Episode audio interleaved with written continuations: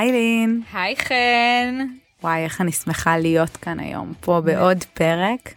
של נדלניסטה, פודקאסט, יש לנו אורח מאוד מיוחד היום. נכון, דניאל רודבסקי, מייסד סלינה, מה שלומך? בסדר, מה נשמע? בסדר, האמת שאני קיוויתי שנקליט את הפרק היום בסלינה, זה ממש משפר לי את היום, אבל לא, הבאנו אותך כאן אה, לאולפן בתל אביב. יש לנו אולפנים גם בסלינה, אז פעם הבאה. פעם הבאה. אה, זה מידע חשוב. זה מוקלט. טוב, אז... שאני עושה פה תחרות רק פה, אני רואה שיווק באהבה. אה, אז למי שאולי אה, לא מכירה או מכיר ומאזין לנו, איך הסיפור של סלינה התחיל? מרכז אמריקה? תספר לנו קצת. ומה זה בכלל סלינה? הוסטלים, מלונות, קהילה? אז אני, זה סיפור קצת ארוך, אבל יש לנו קצת זמן, אז אני, אז אני אספר. אז אני קודם כל גדלתי בתל אביב, אה, הייתי בחיל אוויר, בקבע, ואחרי הצבא טסתי לטיול אחרי צבא, אה, לדרום אמריקה. אבא שלי מאורוגוואי, אז התחלתי שם ועליתי למעלה לאט לאט, שהמטרה הייתה לגלוש, וגם לחזור לצבא. אה, אני התקעתי בקוסטה ריקה, הגעתי, זה הכי צפון שהגעתי מדרום אמריקה. ויצא לי גם להיות בקוסטה ריקה לפני הצבא, וראיתי את הפיתוח בארבע וחצי שנים האלה, היה פיתוח מטורף, מ... מכלום, ממש מלא תיירים, בנו בתים, וכולם דיברו שזה נהיה the place to be. אז אמרתי שאני אקנה דונם עם נוף לים, ואני חוזר לארץ, זאת הייתה המטרה. אמ, קניתי דונם עם חסכונות קצת מקבע, ואח שלי באמת נתן לי איזושהי הלוואה קטנה.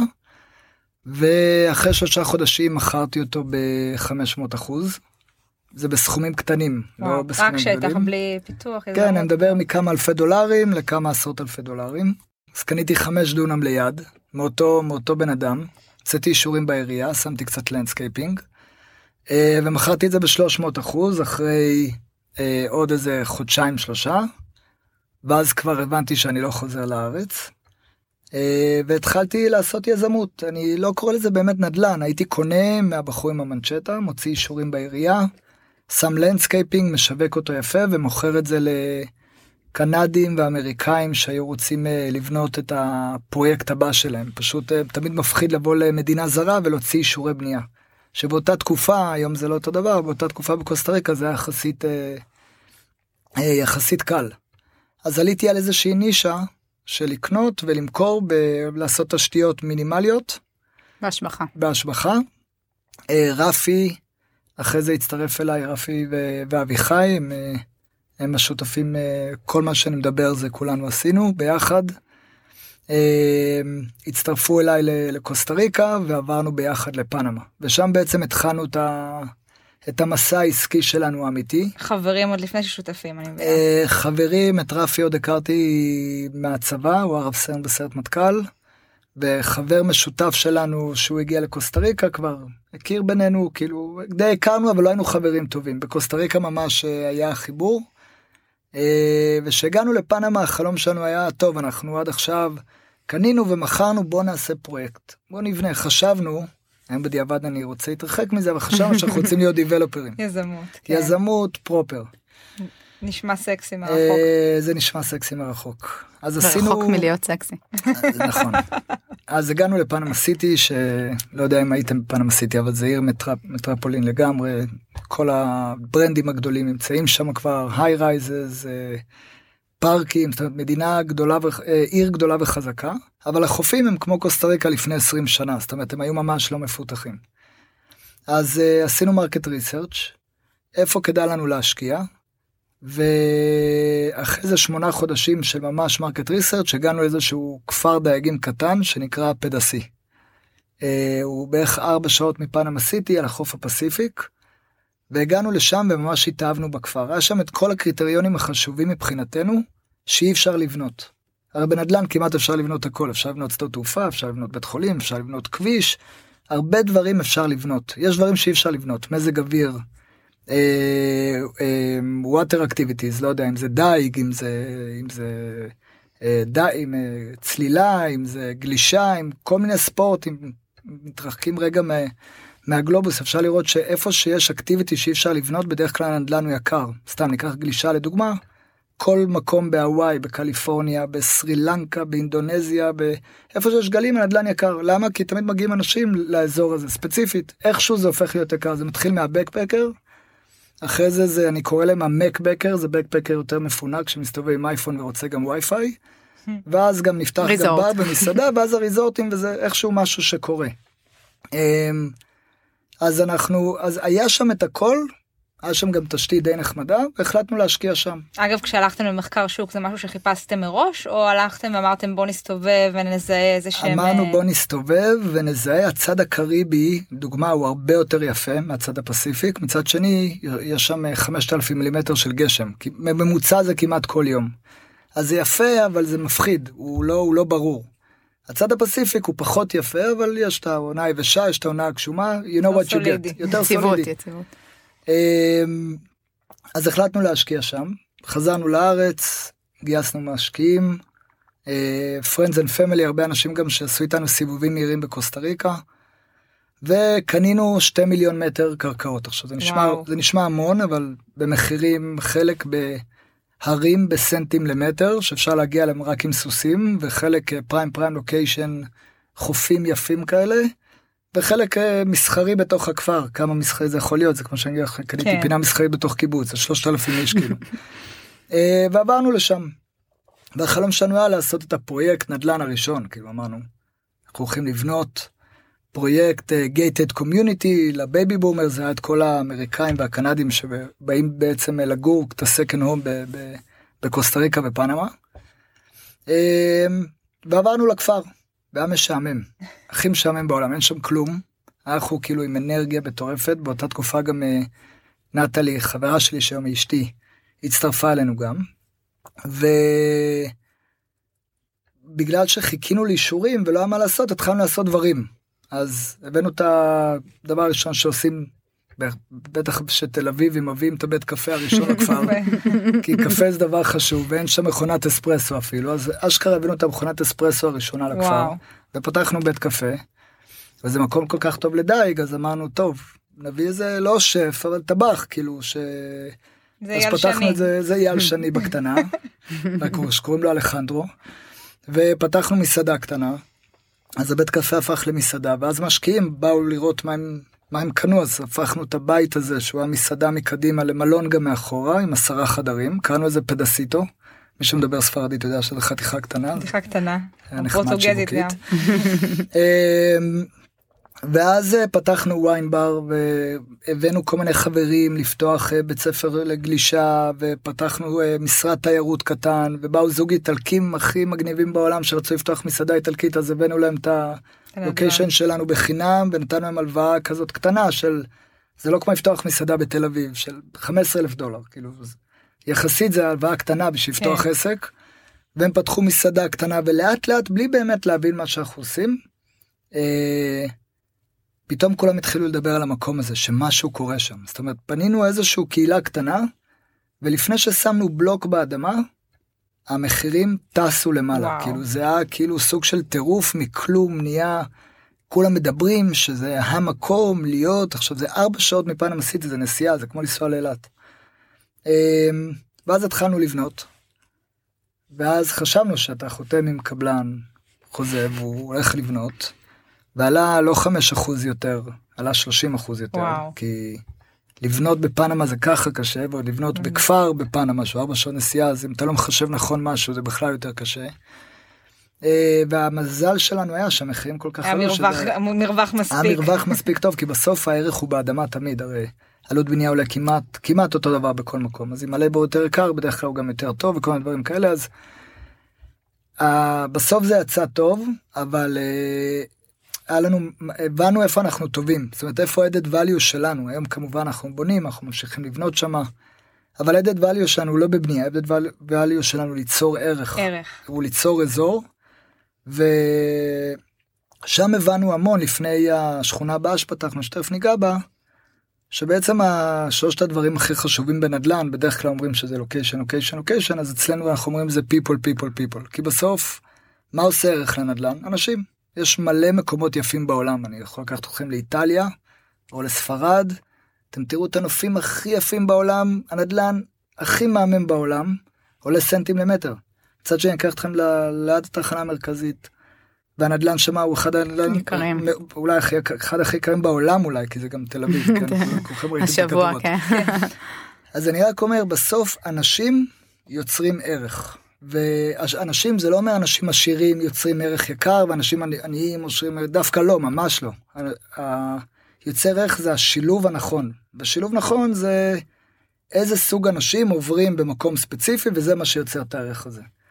ואם אתה יודע להתאים את זה ולעשות את זה נכון בלי סלקציה זה לא שאני אומר אני רק לעשירים או רק לעניים הפוך אתה, אתה עושה איזשהו ממוצע מסוים שאתה אומר אוקיי מי הממוצע שכולם מרגישים איתו בנוח שזה ממוצע גיל 30 ל-40 בדרך כלל כי ככה גם ה-20 מרגיש בנוח וגם ה-60-70 מרגיש בנוח אני עוד מתחת לגיל 40 אז אני אעלה את זה לאט לאט עם הגיל שלי.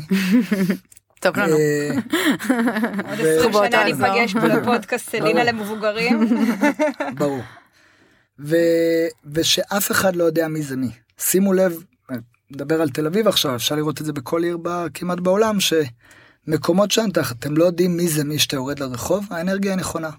במיוחד בתקופ... בתקופה של היום, למה? כי היום סושיאל אריה, כולם גרים במיקונוס, לכולם יש מטוס פרטי, כולם יפים, כולם, כולם יותר טובים ממני. הביטחון שלנו נמוך, לא משנה מה שאנחנו יוצאים, ממה שהסושיאל מדיה גורם לנו. וכשאתה יוצא החוצה ושאתה לא יודע מי זה מי, ישר ביטחון שלך עולה. אני תמיד נותן את הדוגמה הכי טובה זה הפורט סעיד לדוגמה בתל אביב. נכון, דוגמה מעולה. יושבים שם על כיסא שבור, זורקים עליך בריסטול על השולחן, באים לך עם הטחינה כזה ואתה יושב... ועגבניות. ועגבניות, ולא השקיעו שם דולר, וזו מסעדה הכי טעימה והכי כיף, ויכול לשבת שם בקפקר שלא יודע איך הוא סוגר את החודש, ויכול לשבת שם איש, איש עסקים שעכשיו סגר עסקה של שורה של בניינים ברוטשילד, זה לא משנה. וזה לא מעניין, כאילו פשוט האווירה היא נכונה. מעניין זה כאילו כשאני כשאנחנו חושבים על קהילות כי הרבה פעמים אה, כל מיני קהילות שאני וחן מלוות אנחנו באמת מסתכלות על זה כ... כאיזשהו קהל שהוא קבוע זאת אומרת אנחנו יוצרות את, ה... את התהליך את ההבנה ויוצרות את הקהילה. פה יש איזשהו אתגר שזה יצירת אווירה לקהל שהוא משתנה כי זה כן אנחנו כן מדברים על קהילה בסופו של דבר זה זה תיירות זה אנשים שבאים והולכים אני מדבר לא על ונמצאים סלינה, שם. אני מדבר על נדל"ן. אז זה לא, תיר, זה לא תיירות שזזה, אבל הולכת לדבר על שכונה. כן אז זה להביא הורים צעירים שיגורו נכון. שם, ואז זה להביא, זאת אומרת, אני עוד לא נוגע בסלינה אפילו. אני, ממש זאת אומרת כשאתם בניתם את, את, את האזור זה היה אנש, גם האנשים ש, שגרים ונמצאים. אנשים שיגורו, ומי שגר שם, שימשיך לגור שם, ושעדיין יהיה לו כיף. ושיהיה גם דירות קטנות וגם דירות גדולות, ותסתובבי פה ברחוב, לא יודע, בכל, אה, באחד העם או בבן גוריון, שזה עוד בן גוריון, יכול להיות אה, תמ"א, בניין תמ"א, כן. שבה, לא יודע מה, בפנטהאוז יגור, אה, משפ... יגור משפחה ששווים 100 מיליון שקל, נכון. ולמטה יגור המלצרים של הבית קפה נכון, המקומי. נכון. זה מטורף. נכון. עכשיו לא חושבים על זה אף פעם בסוף נדל"ן הוא קופסה ומה שאתה יוצר בפנים זה זה התחושות.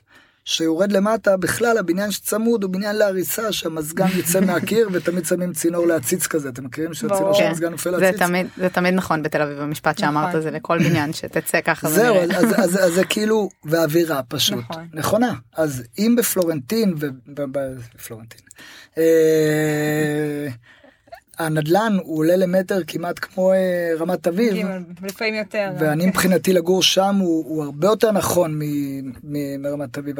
האנרגיה שאתה מקבל ברחוב, ברחוב היא אחרת. אז ככה אנחנו רואים נדל"ן, וכשהבנו את זה, אז עברנו לעיר העתיקה בפנמה, שהיא כמו נווה צדק, שהיא מחוברת לרוטשילד, אז שם היה את הרוטשילד, אבל הנווה צדק שלה, שזה עיר, עיר עתיקה מדהימה שנקראת קסקו ויחו, היא הייתה שבורה לגמרי, כאילו, כמו נווה צדק לפני 20 שנה.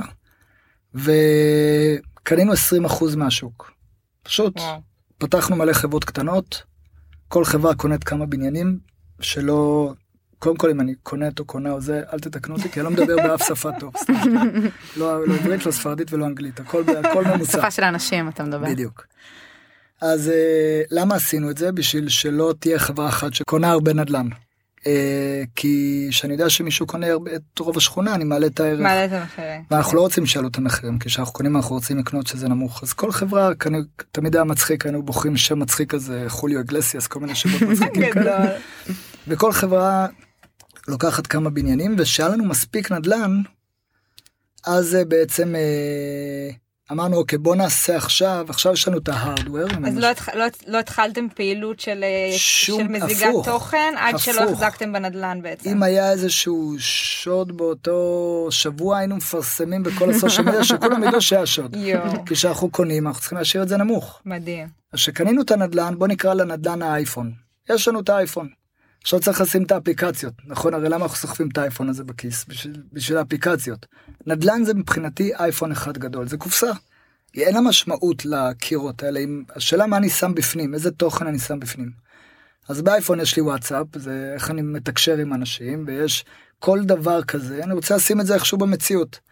אז, פת... אז נתנו את המלא מסחרי שלנו בחינם לארט גלריז הרי הרבה אנשים אוהבים אומנות לאמנים אף פעם אין את הכסף להשכיר את הנדל"ן להראות את האומנות שהם עושים יש את כזה נכון. דיסוננס מטורף. כן.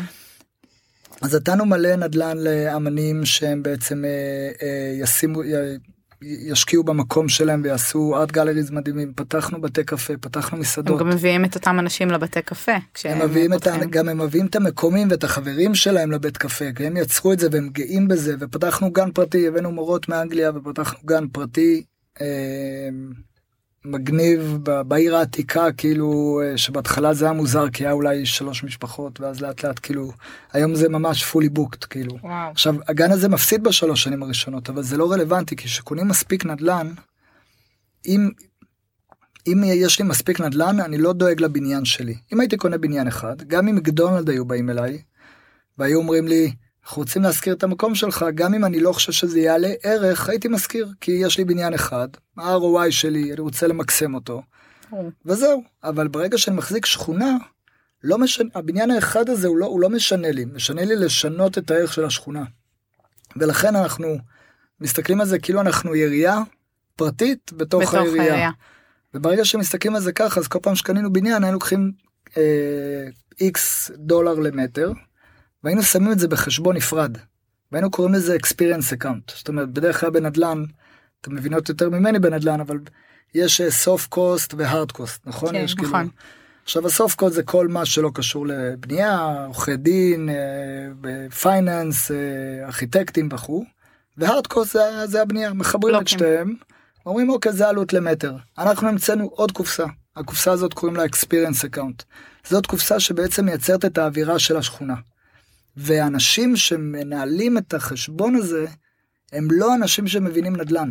וואו. איך, מוד... אני- איך מודדים? אנחנו הרבה בקהילות מדברים הרבה על, אה, על. עניין המדידה. איך מודדים קודם חוויה. כל, קודם כל מאוד קשה למדוד חוויה, אבל מה שלא מדיד אי אפשר לשפר.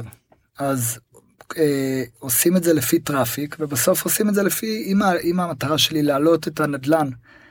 אני אגיד לך, אני אגיד לך איך אני מודד עיר שהיא טובה, שה cap rate שלה נמוך. אני אתן לך דוגמה, אני רוצה לקנות דירה בתל אביב. לא יודע למה. לא הגיוני לקנות דירה בתל אביב. לא הגיוני. לא, מה אני אעשה, אחוז נקודה שמונה? במקרה הטוב. נכון? אבל לין אני- יודעת לעשות ארבע וחצי, אבל אה, אוקיי. אתה ספציפית ואני נעשה אחד שמונה. אני לא מדבר על יזם תותח שמחפש כמוך שמוצאת את שקונה הזה דירה עם ויודעת 11 שאת עיקולים. כן, עם 11 עיקולים ומ- ומזיזה את הזה ומוסיפה גג. אני מדבר על מישהו שרוצה לקנות דירה בתל אביב, מה הוא יעשה? 2 אחוז? נכון. 1 וחצי אחוז כאילו מה? אבל אני רוצה, לא יודע למה. אני מת על העיר הזאת, אני גם רוצה דירה בלונדון, לא יודע למה. ובניו יורק. אני ממש מרגישה ש- פה זהות ברצונות. ברגע שהעיר גורמת לך לרצות מרגש, היא עיר טובה.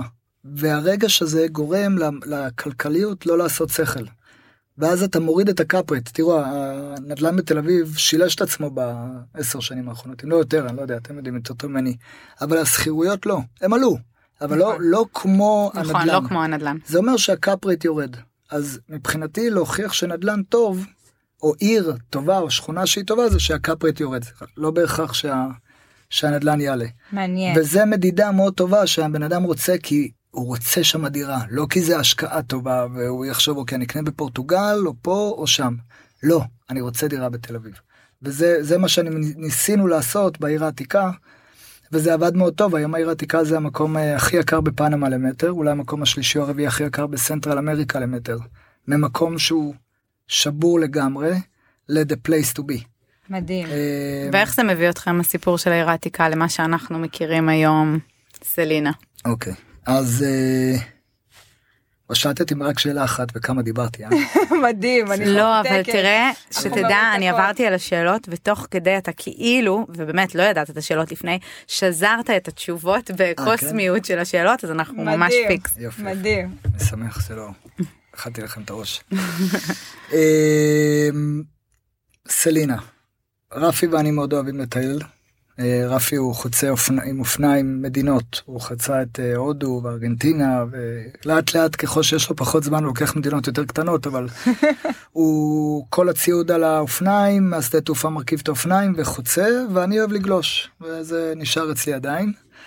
וכל פעם היינו טסים למקומות אחרים ותמיד היה או את ה five stars או את ה four stars או את ה three stars או את ה bed and breakfast או את ההוסטל או את ה boutique hotel או את ה resort כאילו זה בדיוק מה שאמרתי לכם שלא קורה בערים שהם אה, מבחינתי כמו נקרא לזה תל אביב או שורדיץ' בלונדון או וויליאמסבורג בניו יורק זאת אומרת.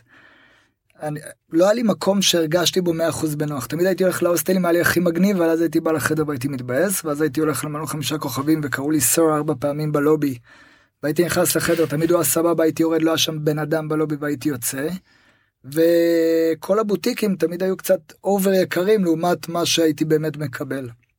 ואמרנו אם זה מה שאנחנו עושים בנדלן שאנחנו מערבבים את כולם באיזושהי צורה.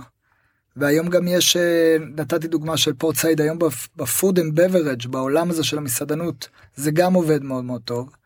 בעולם גם המשרדים פעם המשרד בקומה הכי גבוהה זה החברה הכי טובה וכל מי שנכנס למעלית אם הוא לוחץ הכי יותר גבוה הוא כאילו יותר חשוב. היום אין הבדל זה לא משנה זאת אומרת היום אה, אותה חברה.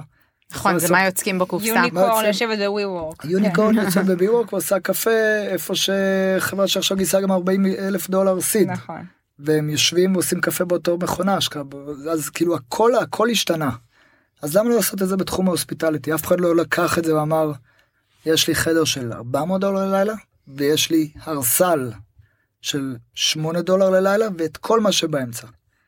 ועשינו את זה כ-proof of concept בפנמה לא כי חשבנו שהחברה תהיה פנמנית זה כי היה לנו קל זה התשובה האמיתית. היינו שם, הכרנו. היינו שם הכרנו את החוקים לקחנו לוקיישן ועשינו דומס עשינו בדרך כלל 80% מהחדרים שלנו זה חדרים סטנדרטיים ולקחנו חדר ברמה מאוד מאוד גבוהה אה, וכל זאת אומרת, כל מה שבאמצע. בכל סלינה יש אה, מטבח משותף יש אה, תמיד מסעדה יש co-work אה, יש אה, יש כל מיני guidelines כאלה ששמנו יש כאילו מקום אה, שתמיד נפגשים בו. ו... אגב, עד כמה כל מקום שאתם מגיעים אליו אתם באמת אה, יוצרים איזה פיצוח למקום, וכמה זה כבר איזה שהם תבניות שהן מובנות. אין ו- תבניות, אין לנו ספר לסלינה. וזה אחד הדברים הכי חכמים שעשינו, כי... תראי, אם את רוצה לבנות סטארבקס, אני אתן לך את הספר, ואם תעמדי בו בדיוק, וככה תכשירי את ה- את האנשים, את העובדים, ותקני את הקפה הנכון, והכל זה סטארבקס. נכון. אין דבר כזה סלינה, כי אנחנו אומרים שתייר לא אוהב להרגיש להיות תייר. ואז אני לא יכול להפוך את זה לתבנית. אם אני מגיע למקום שאני מרגיש בו תייר, אני רוצה ללכת. אני מגיע למקום אותנטי שאני מרגיש שמקומיים שם, אני... כיף לי למרות שאני תייר, כשאני מגיע לניו יורק, אני תייר בניו יורק, אני לא, אני לא מקומי. אבל uh, אני לא רוצה להרגיש תייר. ו... זה מגמה שאנחנו בכלל רואים גם עם Airbnb ובכלל האחרונות זה הכי אנשים רוצים להגיע לעיר ולהיות מקומי. חלק מהעיר. ו- איטוויד, כל הקונספט בעצם שאתה רוצה נכון. כמה שיותר את החוויה נכון, הלוקאלית. נכון, נכון. אז אני לא רוצה למכור את מיאמי בפרו. אם אני תעשה פרו, אני רוצה להרגיש בפרו, ואם אני אעשה את התבנית הזאת, אז יש guidelines מסוים, שאנחנו, סתם דוגמה, וי-פיי. מאוד חשוב שיהיה וי-פיי חזק. אנחנו החברה היחידה שאומרים שווי-פיי יותר חשוב ממים חמים. וואו. אני חייבת להסכים על זה גם. עם הח- עם החיוך הנכון, המקלחת היא מאוד קצרה לעומת השימוש התמידי בווי-פיי. אני אומר, אם החיוך הנכון ויחליפו לך את החדר, הכל בסדר, ואם יש לך פגישה עכשיו ואת מפספסת אותה בגלל הבלאגן בווי-פיי, לא אכפת לי אם את באי לא. בפנמה באמצע שום מקום. נכון. אין מצב. וזה תשתית שאנחנו חייבים בתור דור כזה. כאילו וגם אנשים- אתם נשענים נכון גם על קהלים של אה, נוודים דיגיטליים זה בטח משהו שהוא גם לגמרי, זה מתחזק משהו בקורונה. שבברושור שלנו היה עוד מ-day one בכל הפרזנטציות שעשינו ואנשים הסתכלו עלינו מאוד מוזר אבל מאוד מאוד האמנו בזה כמובן שהקורונה נתנה לזה איזשהו. פוש אה, חזק אבל גם זה הלך לשם ככה או ככה זאת אומרת אנשים מאוד פלקסיביליות אני, אה, אה, אני לא פותח את יש לי ימים שאני לא פותח את המחשב שלי. ואני פשוט מסתובב עם זה כל היום והרבה הרבה חברות נפתחות בלי משרד בכלל.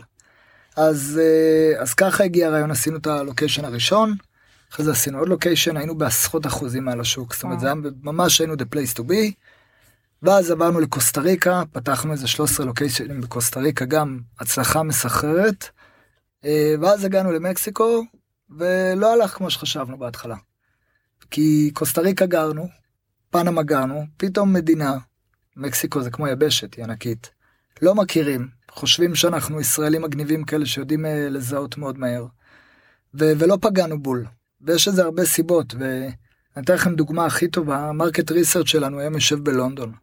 ולפני שנכנסנו לישראל, עשינו market research של ישראל, למרות שאנחנו ישראלים, רפי ואני, אבל החברה לא ישראלית. ואמרו לנו שברחוב הירקון, בתל אביב, זה הרחוב עם התפוסה הכי גבוהה בארץ. אז אנחנו חייבים לפתוח ברחוב הירקון. בתור תל אביבים אתם גם, מישהו פה הולך לשתות פעם אה, קפה ברחוב הירקון? לא. לא. אין מצב, מבחינתי זה רחוב, אתה יודע, אם אתה מסתכל על המפה, הוא הרחוב הראשון על הים כאילו וזה, אבל נכון. אני בתור מקומי בחיים לא הולך לשתות שם נכון. קפה, לא יודע למה, כאילו לא, לא יצא לי בחיים. רק מי שהולך ברגליים יכול להבין את זה. בדיוק, עכשיו, המספרים, לפי הסטטיסטיקה, זה המקום התפוסה הכי גבוהה בארץ, אז למה לא? ואתה לא יכול להבין את זה במספרים. וברגע שאתה באמת רוצה להישאר לוקאלי, אז אנחנו יצרנו experience board, שזה בכל מדינה שאנחנו נכנסים אליה, שזה אנשים מקומיים, אה, שהם בעצם נותנים לנו את הגיידליינס. הם אומרים לנו, פה, אם אתה תפתח, בחיים מקומי לא יבוא לך.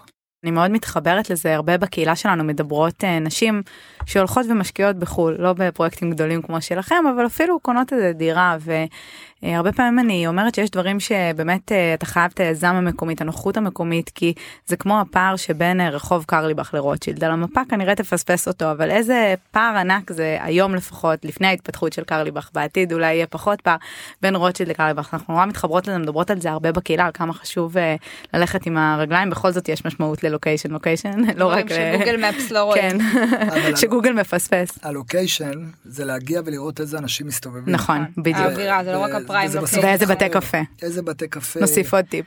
איזה חנויות, תמיד אומרים שחנות אה, בעלי חיים, זה אומר המון, כי זה מראה על איכות חיים, אנשים שאוהבים בעלי חיים, אוהבים את הבית שלהם, כאילו זה, זה חיבור מאוד טוב, איפה שתמיד אומרים איפה שיש חנות של בעלי חיים, הנדל"ן עולה, כי זה כאילו מראה על קהילה מאוד מסוימת של, של אנשים שאוהבים את הבעלי חיים שלהם ואוהבים את החיים שלהם, וזה, אין, ספ, אין, אין, אין ספק שמישהו מקומי יכול להגיד לי, בחיים לא, בשנייה, ולי זה ייקח במרקט ריסרצ' בלונדון, לא יודע מה, אה, ימים אם לא חודשים להגיע לאותה, לאותה, לאותה מסקנה.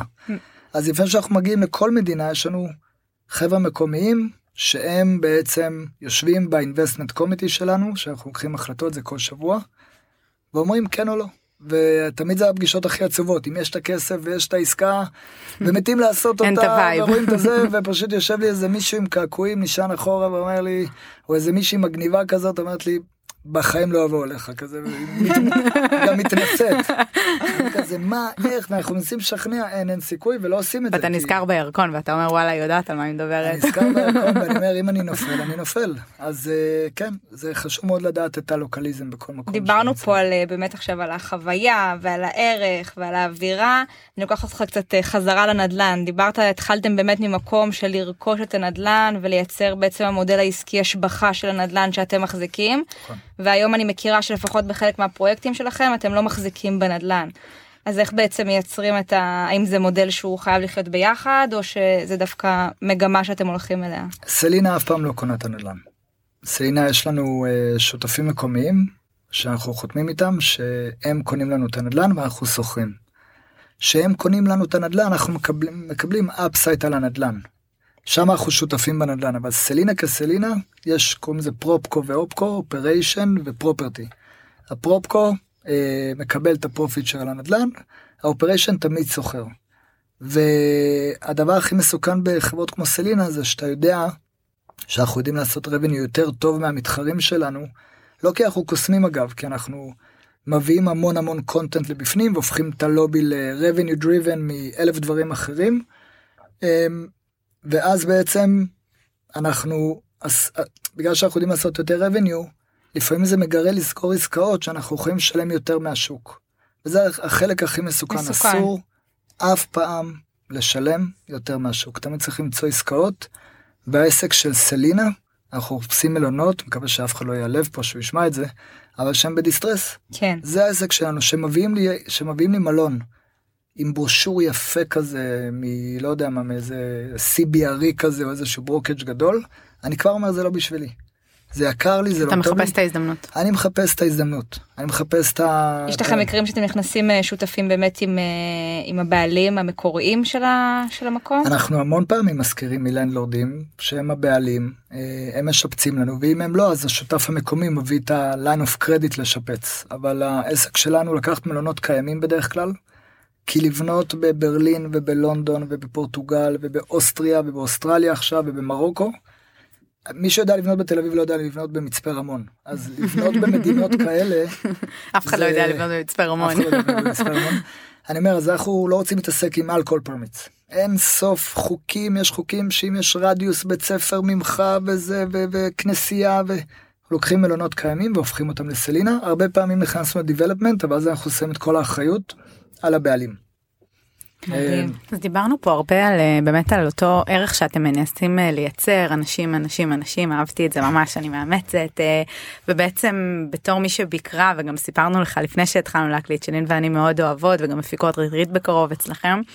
אה, איפה באה לידי ביטוי הקהילתיות הזו שאתה מתאר אה, אני נורא מתחברת למה שאמרת שיש תמיד את המקום שכולם נפגשים בו באמת זיהיתי את זה בכמה סניפים שביקרנו בהם אה, אבל איפה עוד אתם רואים את זה את הקהילתיות בסיפור. אני, אני אומר שניצחון בשבילי זה שהמקומיים יבואו אלינו. זאת אומרת, אם החבר'ה המגניבים של אה, חיפה ובית זה קורה, אני אורן, ישבתי בבר אצלכם בבית אורן, נכון, זה בערב, קורה. ובאים מסביב. בבית אורן זה קורה. זה, זה קורה. זה מבחינתי הקהילות, הקהילה האמיתית. אנחנו אורחים שבאים ליהנות מהקהילה שלהם וללכת, אז אם אני לא אהיה המקום אה, של המקומיים. של המקומיים, מבחינתי פספסתי, וזה הקהילה האמיתית שאני מנסה לייצר.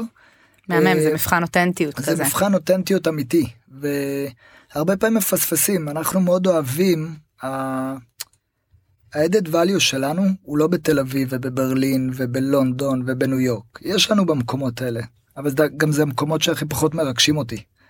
הרבה יותר מרגש אותי בתורן, הרבה יותר מרגש אותי חוף גלישה בפורטוגל ואיזה לוקיישן מגניב בסהרה במרוקו, ו... כי שם אנחנו, אנחנו מאוד מהר יכולים להיות ה-the place to be בשבילהם.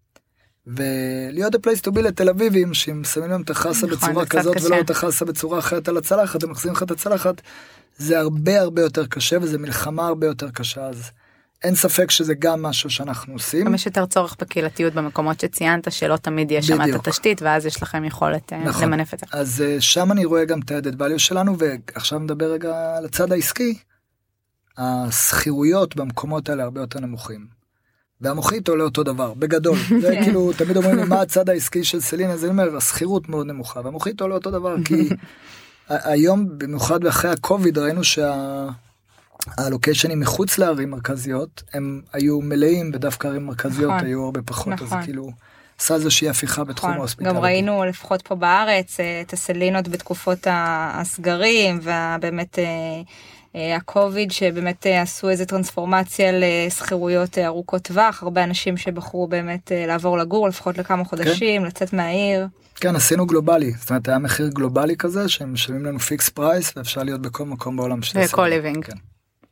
כן. מדהים. לא יודעת איך עושים את זה עם אה, ילדים וגנים אבל אני לגמרי במתעניינות. לקונספט. אני חושבת שהקסם של סלינה טמון בהרבה מאוד דברים דיברנו על האנשים אז אפשר גם לדבר באמת על location והנופים ובאמת ה experience שחווים אבל ככה לפחות שמתי לב לפחות בארץ שיש גם איזה קסם בשותפויות שאתם בוחרים. אז אני בטוחה שיש את שותפויות הנדל"ן ובאמת השותפים אה, השקטים שמביאים אבל אנחנו רואים גם שותפים שהם אה, אולי ברמת ה branding זאת אומרת יוצרים כן שותפויות שהן מביאות איזשהו את הערך הזה את החוויה אם ראינו מוש מוש בן ארי וכל מיני כאלה עד כמה זה באמת חלק מה, מהמודל שלכם להביא שיתופי פעולה כאלה. זה חלק ענק כי בסוף אה, אנחנו כל סלינה זה נמצא באי מסוים ככה אני רואה את זה החברה שלנו מאוד הפוכה זאת אומרת המנהלים של סלינה הם הכי למטה. ואתה יודע רפי ואני ואביחי אנחנו רואים את עצמנו אנחנו תומכי לחימה ויש את הלוחמים שהם נמצאים בלוקיישן הם בעצם הם בעצם אה, יוצרים את כל מה שאנחנו קוראים להם סלינה. אנחנו יושבים ומדברים על זה, הם באמת עושים את זה. והשותפויות האלה, אם אני, אם אני יודע לשים גיידלנס מסוים ולבנות איזושהי פלטפורמה ששותפויות טובות יודעים להיכנס אליה, זה, זה הכי טוב, כי הם יודעים לעשות את המוצר האותנטי האמיתי. אה, הכי נכון אז אני לא יכול להיות הכי טוב בקולומביה במדג'ין ובבוגתה וכל המקומות האלה לכן השותפויות האלה מביאים לנו המון המון תוכן. המטרה שלנו זה להיות facilitator לאנשים שיודעים לתת תוכן ולגרום להם להגיע בצורה הכי הכי טובה של plug and play כזה. אז כמו שאמרתי יש לנו אה, אה, אולפן הקלטות אנחנו השקענו בחברה של החברה עם האולפני הקלטות הכי גדולה בעולם קוראים להם Pirate Studio. אה, יש לנו אולפן הקלטות ממש מגניב במדג'ין שכל הזמרים הכי מפורסמים של הרגטון וזה וואו. באים אלינו ל location. פעם באה אנחנו מקליטות שם יש גבול. מציע לנו את בית אורן את מבינה? איתך ביחד לוקחים פה את כל הצוות הטכני כן, איתנו. כן, כן, אז כאילו אנחנו יוצרים את כל הדברים האלה בשביל להביא את התכנים האלה ולעשות partnership עם, אה, גופים אה, כאלה. מהמם. אני מרגישה שהזמן נגמר לנו ושיש לנו עוד מלא שאלות. אה, אבל אין ברירה. אז אה, נסכם. אולי ככה רגע לא יש לי אולי עוד איזה שאלה ככה לסיום. כן. אה, אנחנו מכירות ומכירים יש הרבה תוכניות הצמיחה שלכם היא באמת פנומנלית והיא מדהימה והיא גאווה ישראלית וקהילתית. ומרוחה בכל העיתונות הכלכלית לאחרונה. גדולה. מה מה נקסט מבחינת אנחנו רואים כל מיני באמת אם אנחנו מסתכלים ככה על, ה, על הנישות האלה של קהילה ונדל"ן וון ועוד כל מיני דוגמאות אנחנו רואים חלקם הולכים מחפשים יותר ללכת למקומות של של פלטפורמות של טכנולוגיה האם זה משהו שגם אתם חושבים עליו או כבר עושים. תראה אנחנו רוצים לשלב הכל אני המטרה שלנו להשתמש בטכנולוגיה בשביל להפגיש אנשים ולא הפוך זאת אומרת אנחנו תמיד אנחנו אומרים אנחנו הסושיאל בלי המדיה אבל. אה, אני... אין נקסט. הנקסט הוא עכשיו כאילו מבחינתי. הנקסט הוא, לי, הוא פשוט לפתוח מקומות יפים בעולם וללכת למזרח שעוד לא פתחנו אותו וזה מאוד מרגש אותנו להגיע לאזור הזה. וואו. ואין סוף מקומות יפים ואותנטיים פשוט לפתוח הרבה מקומות אה, מגניבים בעולם וליצור את מה שאנחנו עושים. אין לי איזה נקסט מסוים שאני אומר הנקסט שלנו אני יצאתי מלא נקסטים פה. לבקר לסמן כמה שיותר סלינות. כן כן האמת שהנקסט שלי זה לעשות טיול מתישהו ולנסות להגיע לכל הסלינות אנחנו מוכנות אה, להקים אתה צריך כזאת אה, אני בטוחה שיש לכם מפה אבל אישית שלך לא של אה, סלינה שחווית את החוויה של סלינה בכל אנחנו מוכנות להפיק לכם מהקהילה סיורים בסלינות. אנחנו, אנחנו בעד. ברחבי העולם. טוב, זה מוקלט לי, נזל לנו לאן להתקדם מפה. אמ, המון המון תודה, דניאל, באמת, זו הייתה שיחה מרתקת והצצה, אני חושבת, אה, למותג באמת מעורר השראה שהרבה אנשים מכירים ואולי לא מכירים את הדברים מאחורה. המון המון תודה. תודה רבה, דניאל.